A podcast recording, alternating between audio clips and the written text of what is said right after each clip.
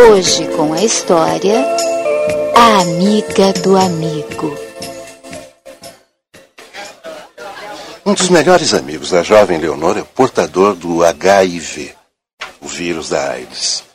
A turma de amigos que aos poucos foi se afastando do rapaz, agora também começa a se afastar de Leonor, pois ela é a única que continua visitando o amigo. Ricardo? Oi, Leonor. Fala. Eu liguei para sua casa ontem, você não estava. eu. Eu fui na festa da casa da Marcinha. Festa? É. E, e por que ninguém me convidou?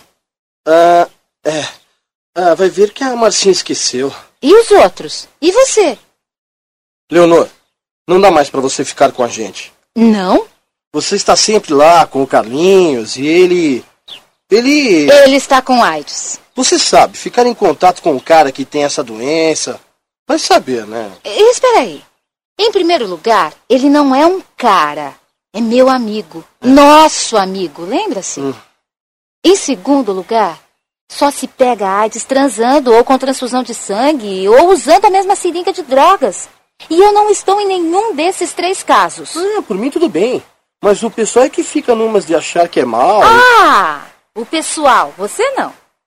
Ah, ah, Leonor, olha, eu tenho que sair fora. É, eu preciso ir para casa estudar, tá legal? Leonor foi ficando cada vez mais isolada.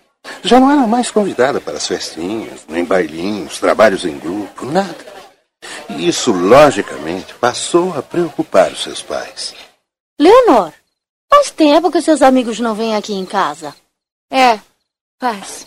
Sabe que, de vez em quando, eu até sinto saudade daquela música chata que vocês ouviam. Filha, você precisa ir todo dia na casa do Carlinhos? Por que essa pergunta, mãe? Nós estamos preocupados, filha. Você está perdendo todos os amigos e amigas por causa de um. de um. De um aidético. Pode falar. Um aidético. E se ele passar a doença para você? Mãe, pegar na mão, abraçar, até beijar, não pega a AIDS. É diferente de gripe, catapora, sarampo. É uma doença que não tem remédio. E será que o carinho, o amor não podem suavizar a dor? Eu compreendo o seu gesto de pena. Não é pena. Pena a gente pode ter de um animal, não de um ser humano. Você sabe que só se afastando desse rapaz é que terá os seus amigos de volta. Sei. E então? O que me diz? Digo que ele é meu amigo tanto quanto os outros. Por isso eu vou vê-lo agora. Tchau, mãe. Tchau, pai.